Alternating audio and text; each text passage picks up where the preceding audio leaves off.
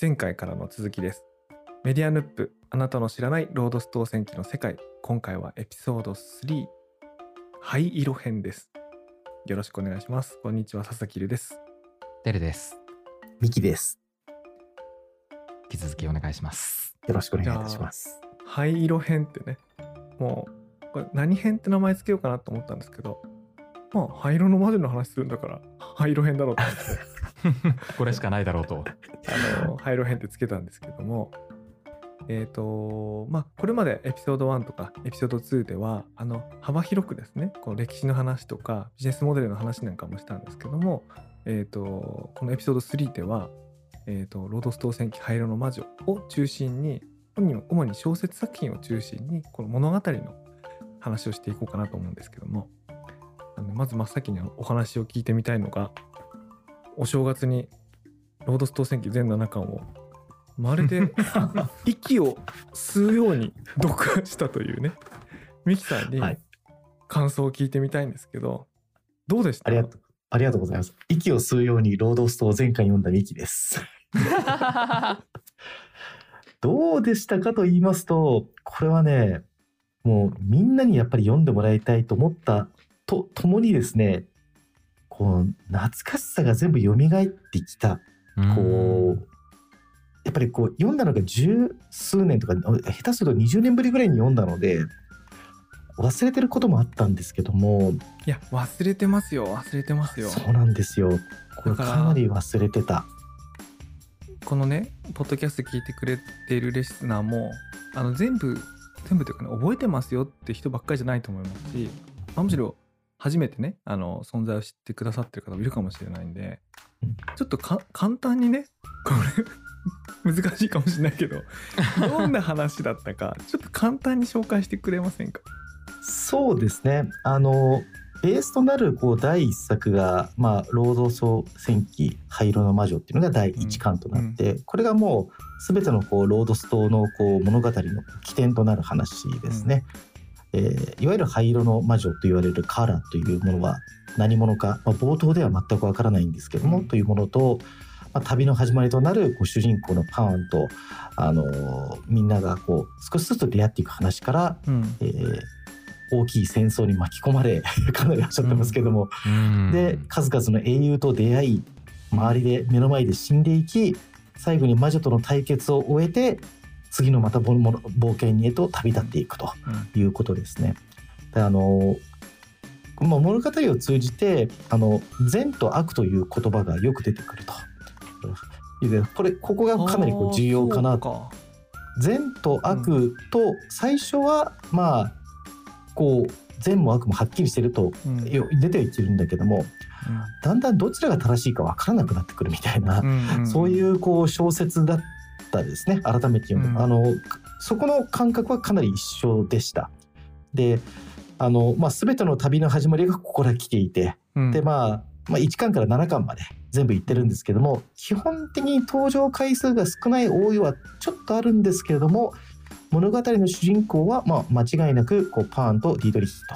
この2名になっているという形にはなっていると。こういう話ですね。あのなんか読み返してみてあの今回発見したことってありました？あの、あそうだったなと思い出す部分もあればあれこうだったっけ？とかいやこういう意味だったか？みたいななんかその今回のみたいな見見直してみての発見とかなんかありました？そうですね。あのー子供の時は、まあだから、はい最初に読んだ時は全然思わなかったんですけども、聖騎士団たちって全然良くない奴らだなって思いました。なんだっけ？いやあれ？あのーあれ？なんだっけ？そのパリス？あパリスじゃない、はい間違えた。えっ、と聖騎士団とかあの、はい。あパリス？パリスですね。パリスの聖騎士団。パリスの騎士団の人たちです。そうですね。あれそんなまあ悪い人,、悪い人だっけあれ。いや悪悪くないです。悪うん。すごくいい人たちです、うん。こうね、うん。思考心こうパリスをこう侵攻して、うん。まあ、国と教こ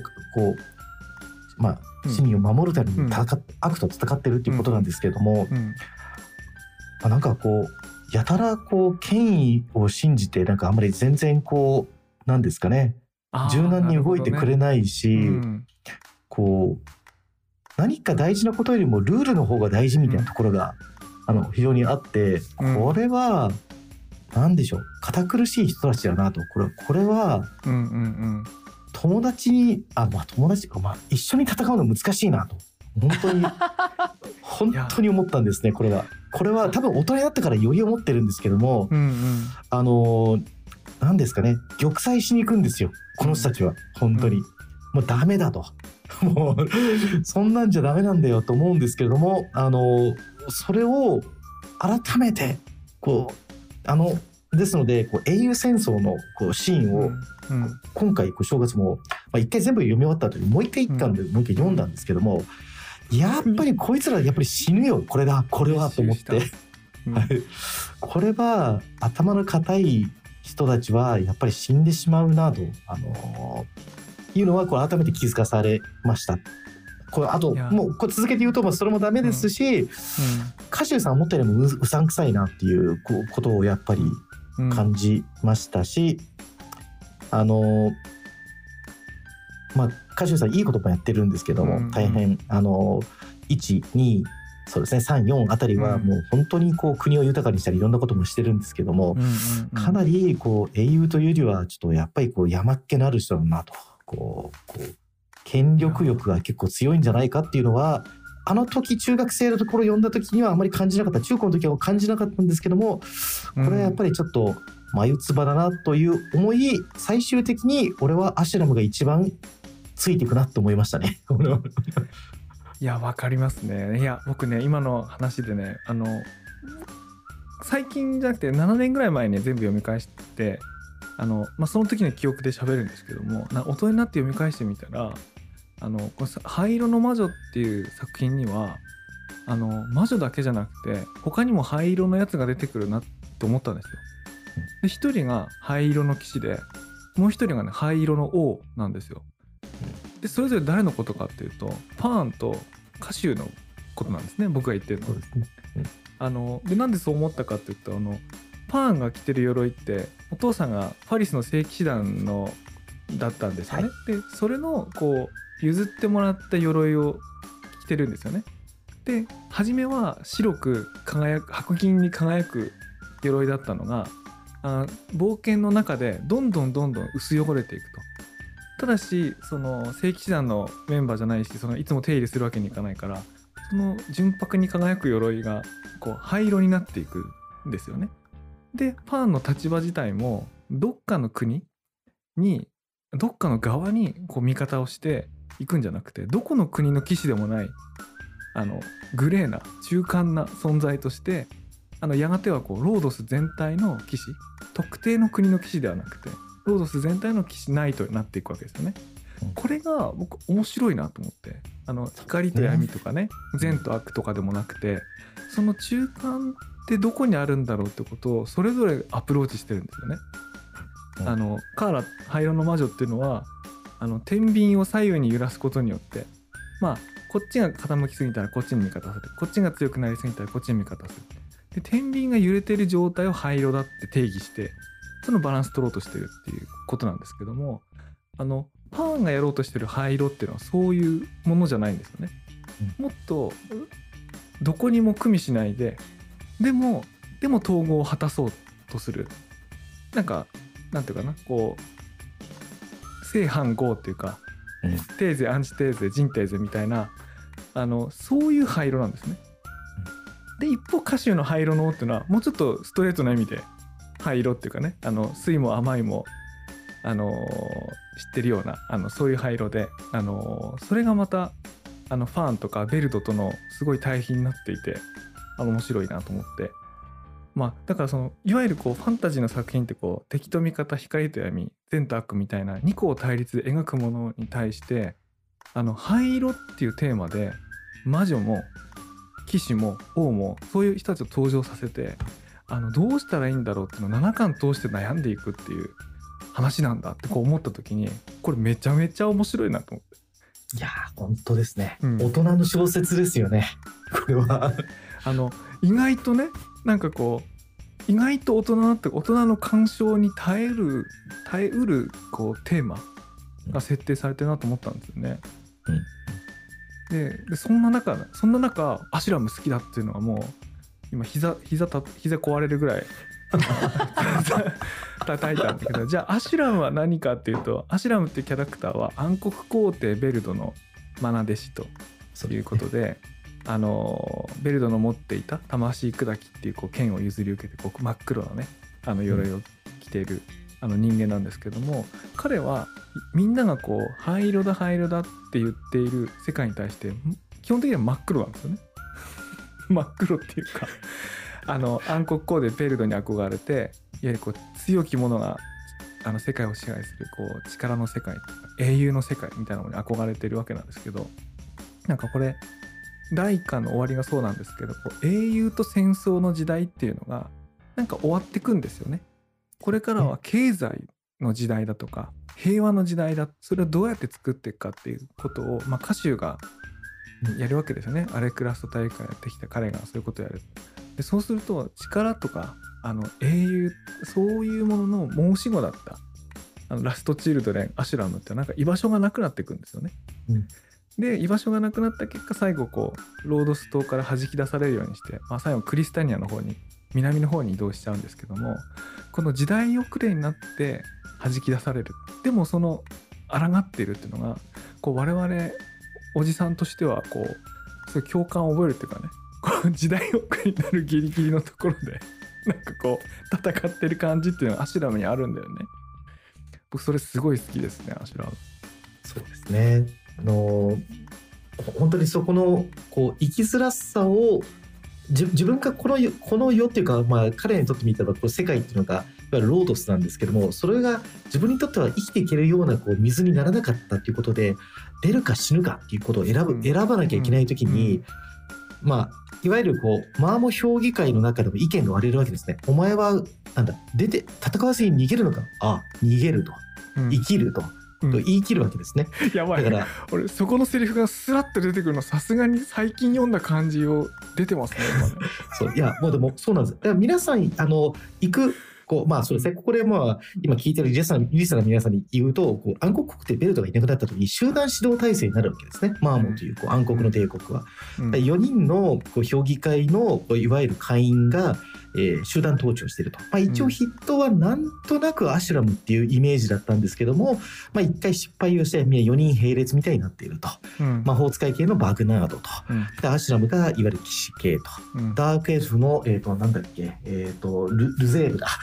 ルゼーブ、族長のルゼーブと、えっ、と、ファラリスの、えっ、と、大僧侶の、えーショーデルっていう、うんいうですね。まあ、それぞれ死に方が異なるわけですよね。うんで、まあ、まあ、まあ、僕死に方も、もうね、ラストサムライみたいで、ショーデルもルゼーブも、まあ、潔い死に方をしたなって僕は思うんですけれども、うん彼らと全く違う道を選んだアシュラムに、僕はね、もう拍手を送りたいと。そうだよねそう 本当に。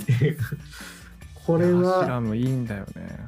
これは本当にいい。あの、ももちろん、こう、攻め込んできた、このファリスの騎士団を道連れにして死んでいった、こう、ショーデルとかも、僕も、もうさすが、もうカオティックキャラクターの、もう見本と言いたいところなんですけども、本当に、こう、素晴らしいと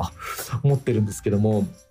なので、あの、まあ、生き様それぞれは自分自身で選ぶという点では、まあ、もう評議会の皆さんを僕はもうね、本当にみんなで、称えたいと思ってますね、本当に。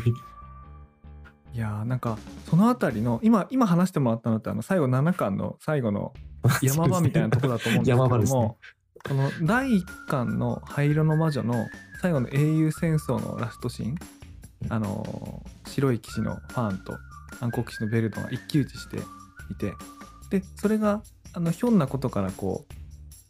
うなんていうかな歌手がベルドをこう打ち倒すっていうこうねあの卑怯者って呼ばれるこうあのシーンになるんですけどもまあその卑怯者って言ってでのはアシュラムででそれが歌手がいてでそれをパーンが見ていて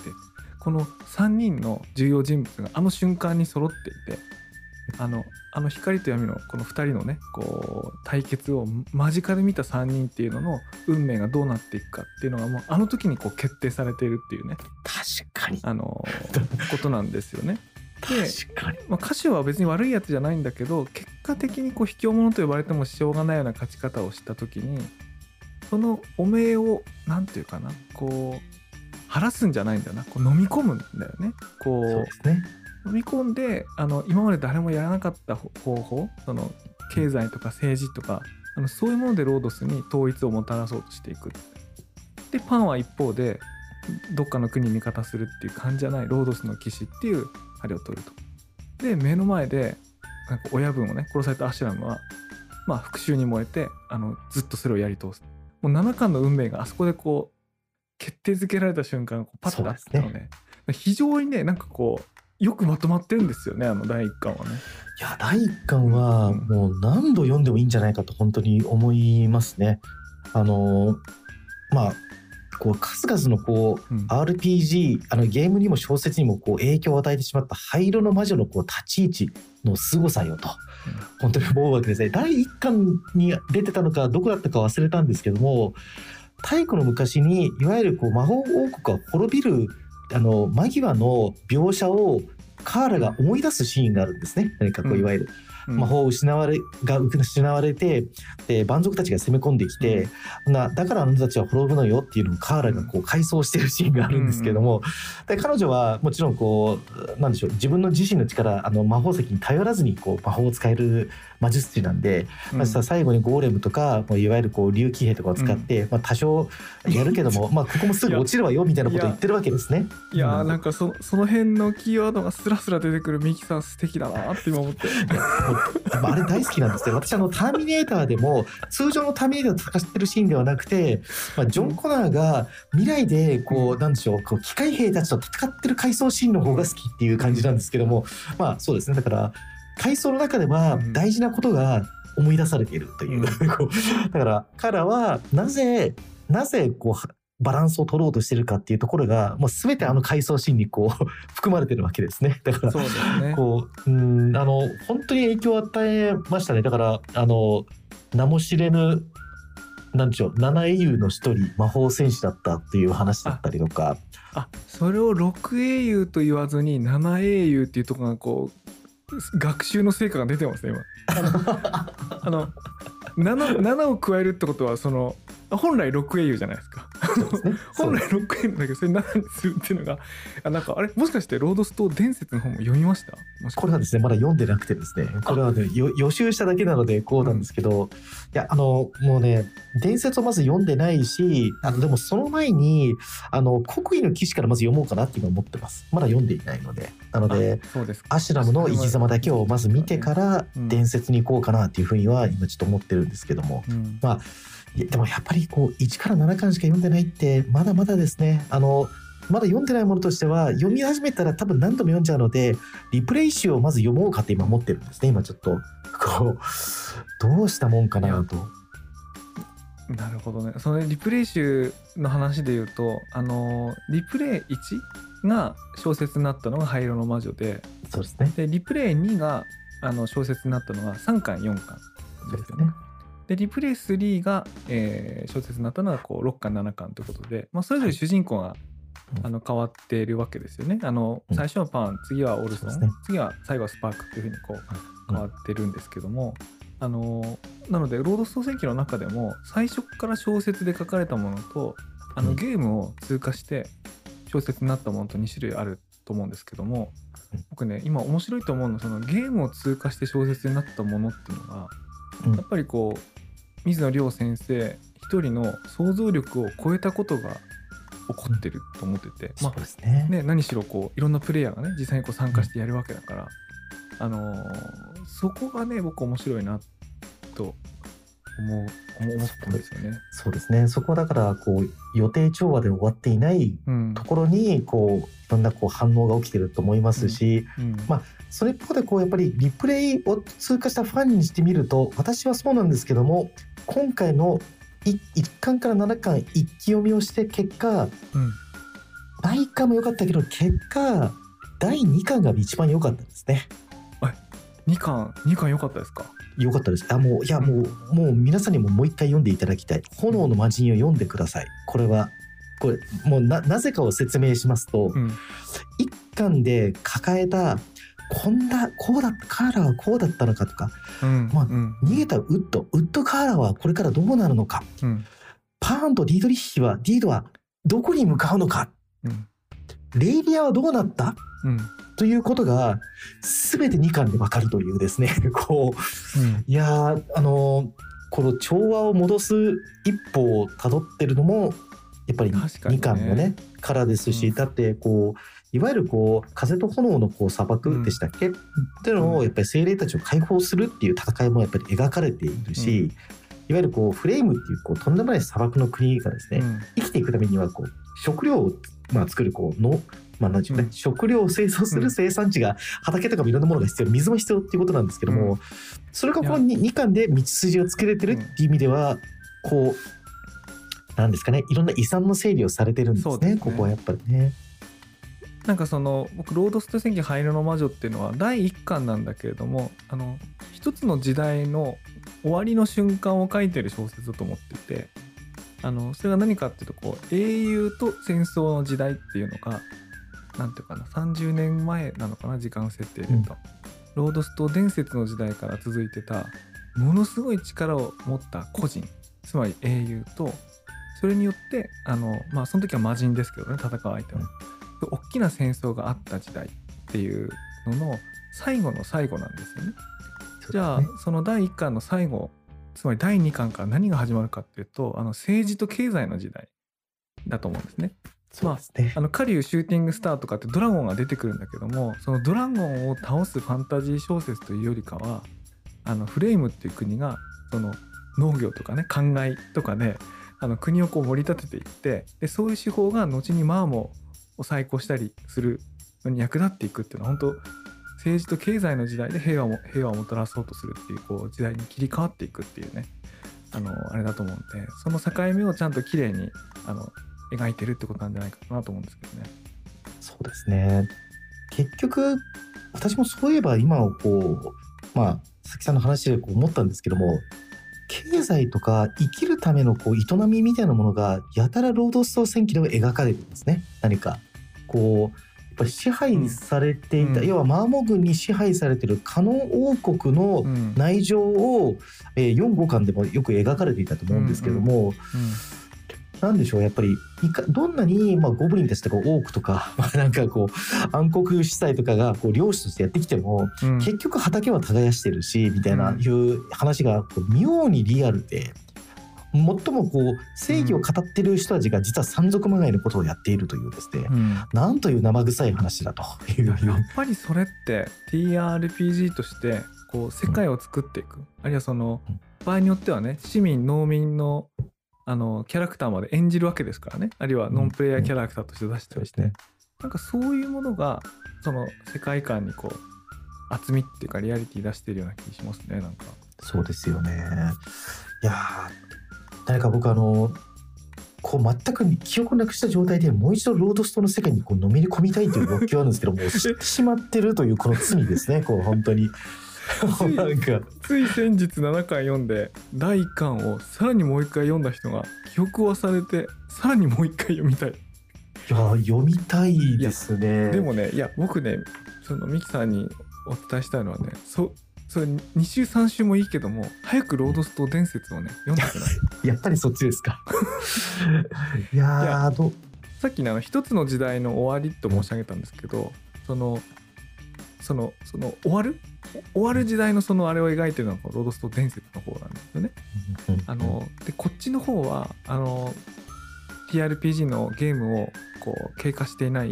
水野先生が学生時代高校生だろうか大学生だろうか学生時代の時からこうずっとこう空想していたお話をもう徹底的にぶつけたっていうあの小説作品なのでもう王道中の王道のファンタジーでありながらもうとんでもないこう大どんでん返しというかねびっくりするような結末があの待ってるっていうねものなんですよで大体においてねこれこれ「スター・ウォーズ」の悪口言うとミキさんちょっと怒らせちゃうからちょっと言い方に気をつけないといけないんですけど どもうぞストレートでお願いします。あの続編を作った時にそれがその前の時代だとその前日誌を作るのって難しいじゃないですか。結末どうなるかっていうのを分かってる状態で大河ドラマを作るのってすごい難しいと思うんですけどもロードスト戦記もあロードスト伝説もあのそういう状態になったんですね。大ヒットしたものうん。とその30年前を描くってことで。でそうなると難易度が高いんでまあ他の作品と同じように同じようにうまあの っていうとまだイキさんが怒ってるかも。あのあの失敗するんじゃないかと思ってたんだけどももう思いもよらない方法でねうまくいってるわけですよ。あのなるほど。これなんでかっていうとあの六英雄ってねさっき話が出たんですけど、六英雄が主人公じゃないんですよ。あの六英雄をしのぐ主人公がいるんですね。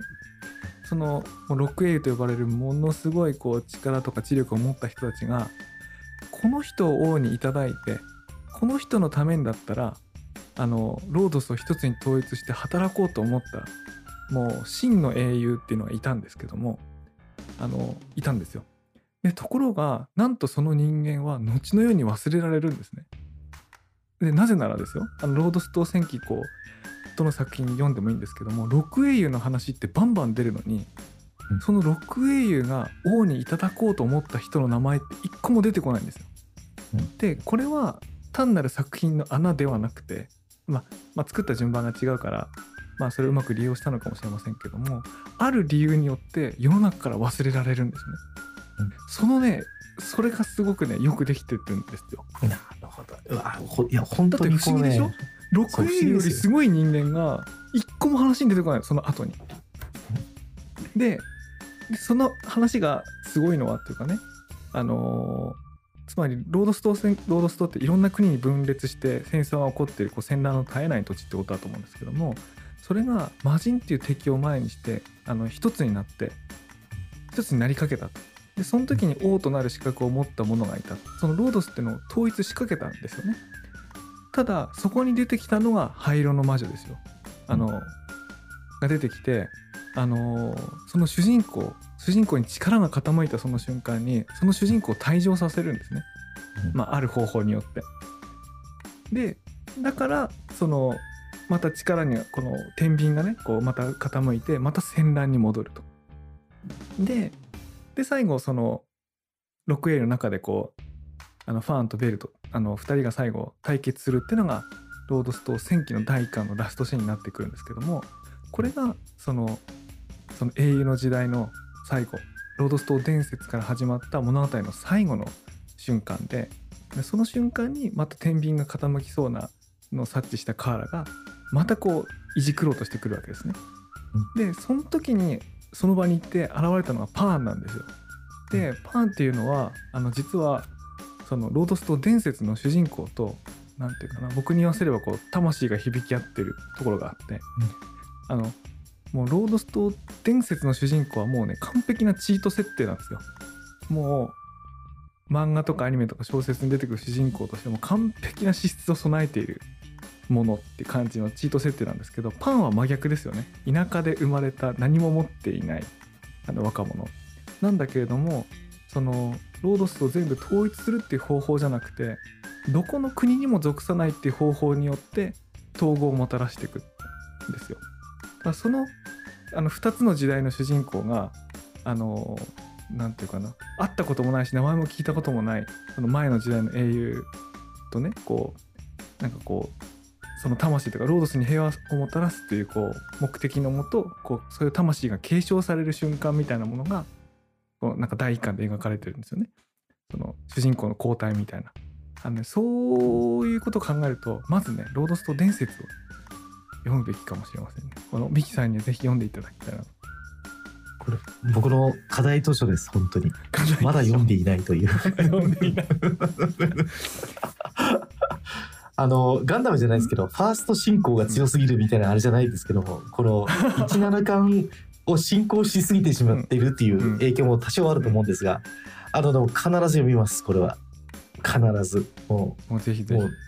うもう読まないと人生終われないぞこれはと思ってます。あれちなみにてるさんはそのロはい。ードスト戦記の何かを読んだり見たりしたことありますか、一巻。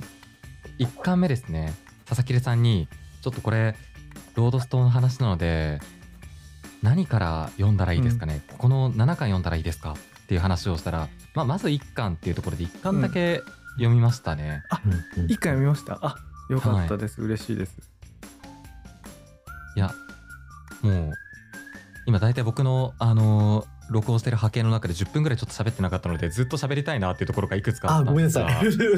んです。あの違うんです。聞いてなかったんです。もうお二人がすっごい楽しそうに話してるので、喋りすぎた。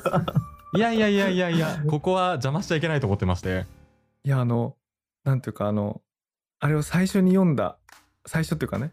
最もフレッシュな状態の今感想を今お持ちの状態だと思うんでもうぜひ話を聞こうと思ってるんですけども。あのそうですね。は本当に初めてロードストー戦記ソードワールドは知っているがリプレイしか知らないっていうぐらいの、うんうんうん。で、まあ、RPG やドラゴンクエストで最近だとナロー小説をよく読んでいるっていう状態のうんうん人間が読んだんですが、一番読んで最初に思ったのがなんかあ新しいなと思ったんですよ。あそうですか。なんかなるほど。逆にねあの僕世代も離れてるんでなんか古臭くてもう面白くないなって言われたらちょっとへこむなとかちょっと思 いやでもおそらくなんですけど、多分僕らの世代の人が読んで新しいというか少なくとも古臭いって思うことってないだろうなって思ったところがあって、あそうですか。あの、うん。それがまあ灰色だからなんですよね。あ物語のテーマが？はい、うん。その善悪がないという善悪がないというかその善悪ではなく灰色をテーマにしている、うん。その中間というところがうん。すごく面白いと思ったのがあの多分最近触れてるコンテンツのメインがなろう小説だからだと思うんですが、うんうん。なろう小説まあ多分一番最初始まったところ異世界転生してきた人間が、うん。まあ、スキルを付与されるパターンと、うん。あとは自分の知能うん。あの現代知識を使って異世界で無双していく。大体この2パターンが最初始まりだったと思うんですね。うんでそこからまあすごい勢いで回ってはいくんですが、うん。基本的には異世界で、えー転生してきた自分が最強全白なんですよ。でそこが最近一周回ってまあそうでもない。そのそこの世界の人たちはうん強かったりしたり、そうん。の自分の知識が立ち行かないこともあったり、うん。転生したからうまくいくことがなかったりっていうのが、まあ、ここ数年で来始めてなのでナロー小説大体10年近くはもう歴史があると思うんですけれど、そうですね。うん。はい、ようやく最近回り始めたなっていうところですごく新鮮にあいい流れ面白くなってきたな勇者って悪いっていう概念すごく面白いなとかこれで何の作品かはいろいろあるのでちょっと個別には触れないですが、なるほどね。考え思ったんですよね。うん。あつまりナロー小説っていうのがなんかすごく成熟してきてるんですね。そのいろんなこうお話のバリエーションが。なんだと思って、それがそれこそその TRPG、えー、ともっと遡ると指輪物語から入ってきてうん。あの灰色の魔女で一つあのエポックメイキングになったタイミングのような流れが多分あったのかなと同時に、うんうん。一緒に別のことも思っていてなんでもう一回車輪の再発明が起きたんだろうなと思ってたんですよ。はいはいはいはいうんでその中の一つのまあこれもう全然体系だってない仮説だっていう前提はあるんですが、うんあのまあロードストー戦記をライトノベルと捉えた時に、うん多分90年代から2000年代にかけて世界系学園ものが交流したせいでファンタジーが多分一回途切れたんじゃないかなと思うんですよね。もうそれは途切れとまああの春日とかねあの大ヒットしたあれなんかでいうと、同じ角川のレベルの話なんかでいうと。と途切れてるね。途切れあの ね。ゲームなどでうん。RPG は進みつつもただうん。ゲームの RPG も例えば「ファイナルファンタジー7」がすごく分かりやすくてうん。現代的なところにどんどん思考していく流れがあった中で、うん。まあ、世界系が多分キーなのかなと思うんですが一回うん。断絶があったんじゃないかなと思っていてそこからナローなどを通じてファンタジー異世界に転生する。異世界がどうしてもファンタジーになっていくので、うんうんであの改めてファンタジーをやり始める人たちができてきてまた回り始めた結果そういったその灰色みたいな形でうん。何が善何が悪みたいなところそもそも現代の社会にちょっと即したような形の側面の描き方がされてきた物語が出てきてであそうだなってなっていたところに僕はロードステート選挙をまあ今読む機会があったので、まあ、うん。新鮮味があったんじゃないかなっていうふうに思っていたんですね。なるほどね。あのいわゆる TRPG 冬の時代って呼ばれているのが1996年あたりからなんですけどこれええ。何かっていうとあのみんな TRPG やってた人たちがあのマジック・ザ・ギャザリングを代表とするようなトレーディングカードゲームをやるようになって、ええ。まあ、日本だと遊戯王とかあのポケモンポケカとかあありますけど、まあ、そっちに夢中になっちゃったんですねゲームプレイヤーが。で一方のお話の方はどうかっていうとあの1997年に「ハリー・ポッター」の第1作が小説で出るんですね。もうこれがもう世界的な大ベストセラーになってでもちろん後に映画にもなりますしであのでその後2001年には映画「ロード・オブ・ザ・リング」が公開されていくので、あのいわゆるこう皆さんがあの気軽に触れられるファンタジーっていうのがなんていうかな一回すごいシンプルなものに起源に戻るみたいなことがねなんか起こってるような気がしますよねあのこれを見ると。その時代ぐらいにあったんじゃないのかなっていうのが多分自分の感想につながったんじゃないかなと思ったんですよね。そう考えるとなんか日本で「ダンジョンズドラゴンズ」とか「ロードストー選挙」やってたメンバーっていうのはいきなりファンタジーをやったわけじゃなくて大学の SF 研究会の中であの相当ゴリゴリの SF とか あのそういうすれた物語みたいなものを散々こう経過してあので「スター・ウォーズ」素晴らしい作品だけれどもあれは本当二項対立を最も分かりやすく描いてるもんだと思うんですけどもうんうん。分かったと。もうその次に行こうと。二項対立じゃなくて灰色の話しよう。でその中でいろんなこうキャラクターが生きるものをやろうってやっていくと思やっていったと思うのでもう一発目からかなり擦れてる。っていうかもう 灰色の魔女灰色の王灰色の騎士の話になってるっていうのが、まあ、その辺にあるのかな？そういう伝統の上になってるからなのかなってなんか今今まで考えたことなかったですけどそういうものかもしれないですね。それこそ90年代、まあ、世界系もそうですし、まあこれは自分がドンピシャな世代だったからっていうのもあるんですが、ゆとり教育個性を大事に自分主体、うん。自分の体験体験の時代みたいな文脈などもあって、もうそのファンタジーに自分を固くする時にはもうなんだろう性であることみたいなところうん。がすごくうん。尊ばれるというか、そういったところがまあそうはいかないことも当然あるので、あの読者の若い人間もどんどん10年前の人間も年を取っていきみたいな形で社会とこう重なる作品が楽しくなっていきみたいなうん。なんかこうループがあったんじゃないかなみたいな気はしますね。じゃあもしかしたら今ナロー系で灰色の魔女になろうみたいなの流行るかもね。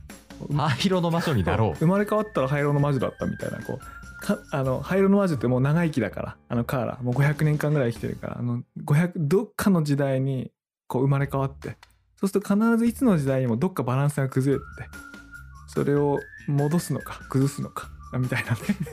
灰色の魔女になろうみたいな。でそうすると多分そうなるかも大変楽しいですよね。うんだって最強の魔術師ですよ。奪い取った肉体の人の能力も使えるしみたいな。もうかかでもねすごいよね不思議なのが最強にはなるんですよやっぱりみんな転生していくと。なるほど。なるほど。でもなるほど。灰色とか世界とかはそんなにうん気にしないんですよね、うん主人公たちは。んあそうですかだし自分が読んでいてもそこまで気にしないでまあ最強であればねあのー最高の魔法を使って爆発を起こしてみんなからすごいって言われていいね。終了なんですよね。まあ今そこまで単純な作品ばかりではないと思いますし、じゃないんですよね。いやその時も多うん。分単純だとは限らないと思うんですけれども、いやなんか僕じゃあそのナロー系のその単純じゃないというか成熟したやつっていうのを読んだことがなかったんでなんか読んでみたくなりましたね。後ほどピックアップしてお送りさせていただきますのでそれをじゃあ次の佐々木さんの課題図書でいやいや読みたいですねなんかいや必ずね何周もするっていうかやっぱそのシーンが成熟して読み手と書き手が共に成熟していくっていうのがこうなんかずれてねなんか起こってんだなと。いや本当にそうですね。なるほどね。でね僕その7年ぐらい前に読み返したって言ったんですけどなんで読み返したかっていうとあの2013年にあ7年前じゃないか。もうこれ結構前だ。9年ぐらい前ですね。あの25周年だよ。ロードストー戦記集え戦士たちっていうこうイベントがあの新宿のロフトプラスワンでこうあって。はいはいはい。であそこにこう水野亮先生とあの伊豆淵豊先生とあの編集者の吉田さんという方だったかな。あのなんかこのトークイベントがあってあそこにこう行ってきたんですよ。あので行くにあたってちょっと読み返さなと思って。もう全部ロードスト伝説ロードスト戦記新ロードスト戦記も全部読み返してねこうあの行ったんですよ。ですごい。いやすごいねもうすごいイベントでした。もう僕が一番若かった。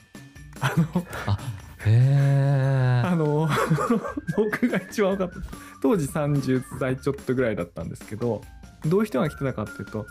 あの僕よりその5とか10とか、まあ、15歳ぐらい上なのであの本当にコンプティークを、まあ、中学生とか高校生とかあの本当にコンピューターゲーム家自宅でできるような状態の時にリアルタイムで買ってたような年代の方だったですね。当時のその面白かったロードス当選記でももう強烈に胸に刻まれてる人たちと一緒に同じ空間にいてあの OVA 版ロードス当選記の第1話をみんなで見ながら酒を飲むっていう。うわめちゃくちゃ楽しそう。ででまあトークショーがあってで最後のこう質問コーナーみたいな。僕その友達いなかったんでね。こう誰ともロードス当選記について語り合えないっていうのをねこの今日この日までねこうやってきてたんで、まあ、その日もこう行きはしたんだけどまあ飲んではいるんだけどまあ一人で寂しく飲んでるんですけど、まあ、最後勇気を出して「なんか質問ありますか?」って言ったら「あのはいはいはい」ってこう手挙げてあの、うんまあたくさん手挙げる人いたんでなかなか僕当てられなかったんですけど、うんまあうん最後にもう あ上げて上げて上げ続けてじゃあ最後の一人ってとこでこうパッと当てられてねおおですごい。でもうその時こう自分が聞いたこととあの答えてもらったことちゃんとメモってたんで今でも分かるんですけども、はい。そ。の25周年だったんでね。そのその当時。25年前にファンタジーの古典といえば指輪物語やゲド戦記でしたと。でそれから25年経ってロードストー戦記も準古典と呼べるようなところにまで差し掛かっているように思いますと,、えーとうんなぜうん。ロードストー戦記は古典になれたんでしょうか？ってことをなんか聞いたんですねうん。あのでそしたらあの担当編集の吉田さんは「もう分かりません」って言ってなんかそっけ 分かりません。すごい剣もほろろな。なんか一言で分かりませんって言われて。でまあ水野先生は、まあ、買ってくれた読者の皆さんのおかげですみたいなことをおっしゃってくださったんですけども。売れたからというか支えてくれたみんなのおかげだと。でそのイラストレーターの伊豆淵豊さんですねそのあのディードリットの造形なんかを作って、このあの世界決定づけた伊豆淵さんはあのこういうふうに言ってくれててあのスタンダードを分かりやすく描いたということに尽きると思います。うーん。指輪物語なんて読みづらいでしょでもロードスト戦記は違ったんですってことをなんか言ってたんですね。確かに。うんあの僕ね分かるんですよ指輪物語いいですよ確かにいいんだけどまあ読みづらいよねででも読みづらいってこう言いづらい聖なる雰囲気があるんですよねこうなんかもう金大金字塔としてねクラシックですもんね、本当に。クラシックであの翻訳の雰囲気も含めて楽しむ作品ではあるんだけれどもみんなが手に取ってパッと読みやすいかというとそうじゃなかったところにあのそういう伝統を組みながらもめっちゃくちゃ読みやすいロードストー戦記がこうスタンダードを描いてであとまあ僕に言わせるとそのスタンダードを超えるようなね灰色みたいなこういうテーマをちゃんとあの描いたっていうところがもうすごく良かったんじゃないかなと思って。あのなんかいやいい答え聞けたなと思ってねあのちょっと覚えたんですけど。うんでもそれを聞いて思ったんですが、まあ、一旦ファンタジーが断絶したっていう中でじゃあナローでもう一回差し掛かってきた盛り上がってきた中で、うんうんうん。やっぱり分かりやすいから入る必要はあってそれを究極的に分かりやすくやったら、まあ、ドラゴンクエストあの、う勇者がいて、うん。悪い魔王がいて、うんで姫を救うのような分かりやすさで無双していくっていうところから入っていって、うん。まあ、徐々に成熟していって今に至り逆にロードストー戦記が新しく、うん。またむしろあのこれを読んで楽しいっていう風になれるような、うん。こう状況にまで持っていっていくっていう流れがあったのかもなとも今ちょっと思いましたね。そうだね。なんかやっぱりこう読みやすいとかあの初めての人に手に取りやすいとかってことは本当大事ですよね。なんかそういう裾野っていうか入り口の入りやすさみたいなものがこうシーン全体のなんかサイズを決めるっていうかね。大切ですね。いやーまあそんなこんなでですね。こうやってまあいろいろこう資料をまとめてきたんですけどその資料なんですけどなんとですね、これ資料をまとめながら自分気づいたんですけども、まあ、我々ですねあの私とミキさんとてるさんがこう働いてるスマートニュースのオフィスの中にまあ本棚がいっぱいあるんですよね。あのなんで本棚あるかっていうとその会議室が17個あるんですけどもその会議室にこういろんなこう特徴をつけようということで会議室にこう名前をつけてでその。名前にちなんだ本棚および本をセレクトして置いてるってことを17個全部やってるんですけどもそのうちの一つにですねこのガイガックスっていうのがあるんですね。いやあのガイガックスのえっ、と D&T のデザイナーのゲイリー・ガイギャックスなんですけど日本語で言う時ガイギャックスっていう風にこう表記されるんですけどもあの英語で発音するとガイガックスの方があのその音に忠実らしいんであの社内だとガイガックスガイガックスって言ってるんですけども、まあ、ガイガックスって部屋があってでそこには今日これまでお話ししてきたようなロードストー戦記の小説リプレイロードスト戦記 TRPG のルールブック。でソードワールドのルールブック。あとドラゴンランス戦記。そしてなんと D&D の白箱。初版まであるというね。そういう部屋があるんですよね。でも皆さんご存知だと思うんですけど。いやあの僕オフィス拝見したの10月が去年の10月が初めてだったんですが、うん。あのまあその他にもいろんな部屋があるじゃないですか。たくさんあるよね。あのさまざまな著名な方のうん。名前を冠した部屋があって、まあ、僕はガイギャックスって覚えてたんですけど、うん。ガガイギャックスってなって、うん。でその会議室ですよ。うん。会議室の中を、まあ、外からあの見えるんですけど、うん。見たら中にまずドラゴンがいるんですよね。あ。のドラゴンが。もうね俺たち竜怖くねえぞっつってね。あの あの昼の言葉ばっかり話さないぞと。夜の言葉？あの想像力のあるそういうものを仕事に取り組んでいくぞ竜怖くねえぞっていうそういう合図なんですけどねあれ。いやそれをですね、あのー言葉や絵ではなくドラゴンのフィギュアがきちんとあるっていうことにまあ驚きましたね。いやー今ね今すっげえクソ嬉しいっすね。あの あのあの部屋をあのアメリカ人のねそのヴィンセントっていう同僚とまあ一緒に作ってで英語の方はヴィンセントが選書して日本語の方は僕が選書してあのやったんですけどまあそのドラゴンの人形がね、でっかくこう鎮座してるのとかってあのエピソード2でお話ししたアメリカ人はなぜ竜が怖いかみたいなねあのそういうのと絡めて僕は置いてるんだけども でもそのあそこに竜を置いてる理由を説明するのにやっぱね今回のポッドキャストぐらい何時間か必要なんですよ。だからでしょうね。そうそうそう。今まで一回もあそこに竜がいる理由をね言ったことないんだけども今日初めて言えてであの竜に興奮してくれた仲間がいると思ったらねめっちゃ嬉しいです。クソ嬉しいですね僕があのオフィスに入って一番最初に予約した会議室はガイギャックスでした。嘘でしょ。いや本当にいやでも絶対あそこ取ろうと思っておかしいよね。あ、だあの、うんあの、あそこ入って、うん僕の記憶が正しければ、あの文庫本サイズのソードワールド RPG も置いてありますよね。あれ、置いてありますねうん置いてありますよね。あれは数十万部あの10万部20万部売れたそうですから、まあ、最も売れた有名なあれあソードワールドだってなりましたね。いや、僕もだからこう、ね、やっぱり、わ分かるわけですよ。シルエットとい色使いで。なんか、なんか、SNE の感じですもんねあのそうそう、あの、黄色い帯みたいなところのところとか、もう透明で嘘しょ遠目であっって興奮するあの感じしますよねあれねいやわかるしますわね。かる。いやー、おかしいもんな。まあまあ、だから分かる人はほとんどいないんでしょうけど、まあ、あの、歴史を変えたという意味では、本当に歴史を変えてると断言していい。いいやわそん結構みんなしあそんなことないと思いますよやっぱロードストとソードワールドはやっぱすごいものすごい売れましたからね、うん、確かに。まあ、さすがに分かってくれるか。そうですね。とだからあの本棚にはもう指輪物語のも置いてあるし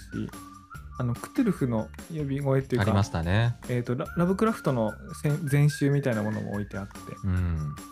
あのーなのでこう昔からファンタジーの RPG が好きな方も最近のあのホラーのクトゥルフとかも好きな方とかもあの辺で反応してくれたらいいなと思って作ってるんですけど、まあ、そもそもなんであの会議室作ってるかっていうとあのーユーザーが何かコンテンツを作る？ user generated contents みたいなものの元祖だと思ってるので、あのーまあ、自分たちがこうインターネット上のサービスに関わるお仕事をしてる上でなんか外せないルーツの一個なんですよね。あの単に昔懐かしいから置いてるわけじゃなくて今に生きるカルチャーとかあのそういうもののね基礎になってると思うんでそういうのをこの思い出すあれになったらいいなと思いながらあのまあなんか仕事中にこんな熱量で人捕まえて喋る時間ないんで ほとんど初めて行ったみたいな感じなんですけどここのねこの熱量に唯一響き合うあの同僚にヴィンセントっていうのがいてそのアメリカ人のねあのサンフランシスコ素敵な話ですね。サンフランシスコにいる社員なんですけど彼は本当にこうすごくてえっ、とゲームデザイナーでもあるんですね。その僕はその「ロードストー選挙」を読んで小説を書くようになって、まあ、小説もあのは発表したりしてるんですけども彼はどちらかというとゲームをルールを作る方にこうなってたんですけどもそれが極まりましてあのゲイリー・ガイガックスの息子さんと仲良くなってえーと遊びに行って RPG やってるらしい。夢の世界の話ですね。これなんかなななんてスモールワールドだと思ってあのヴィンセントちょっとこういう部屋ガイガックスって部屋作ろうと思うんだけど君ゲームデザインとかよくやってるからし知ってるよね？好きだよね？みたいな話したらああのこの間遊びに行った。ガイガックスんちみたいな感じで言ってて。そんなことあります？えそんなことあると思って「いやあいや遊び遊びに行ったよ」とか言って。ででまあ2人でこうねいろいろこう本とか集めて作ってまあちゃんと D&D の白箱もねこうちゃんと飾って。でで最後それ写真に収めてそのガイガックスの息子さんにねこう送ったらなんか「おいいなこんなまあ親父その人お父さんですよね。あるいは自分の名前を冠する。ファミリーネームですからそのガイガックスは。あのこんな部屋作ってくれてありがとうってあの遊びに行くよとまでね言ってくれたらしいんですけど、まあ、ちょっとその後コロナ禍になっちゃってその遊びに来ていただくっていうのはこう実現してないんですけども、あのいやでも多分今後も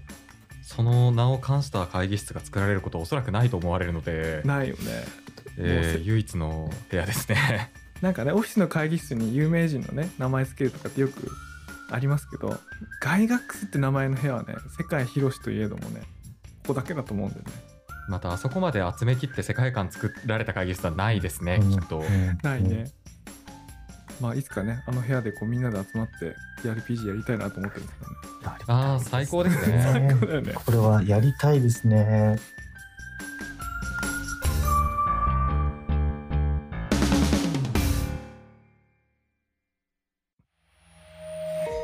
メディアヌップ。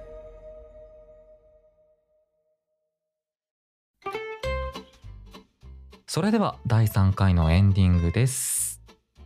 はい、えー、と今回ですねあの初めてリスナーの皆さんからお便りをいただいていますのでそのご紹介をしたいと思います。ありがとうございます。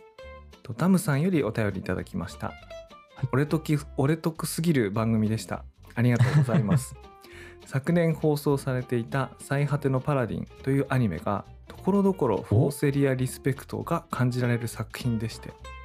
いろいろ懐かしい気持ちになっていたのもありとても興味深く聞かせていただきました。ええ今後の放送も期待しております。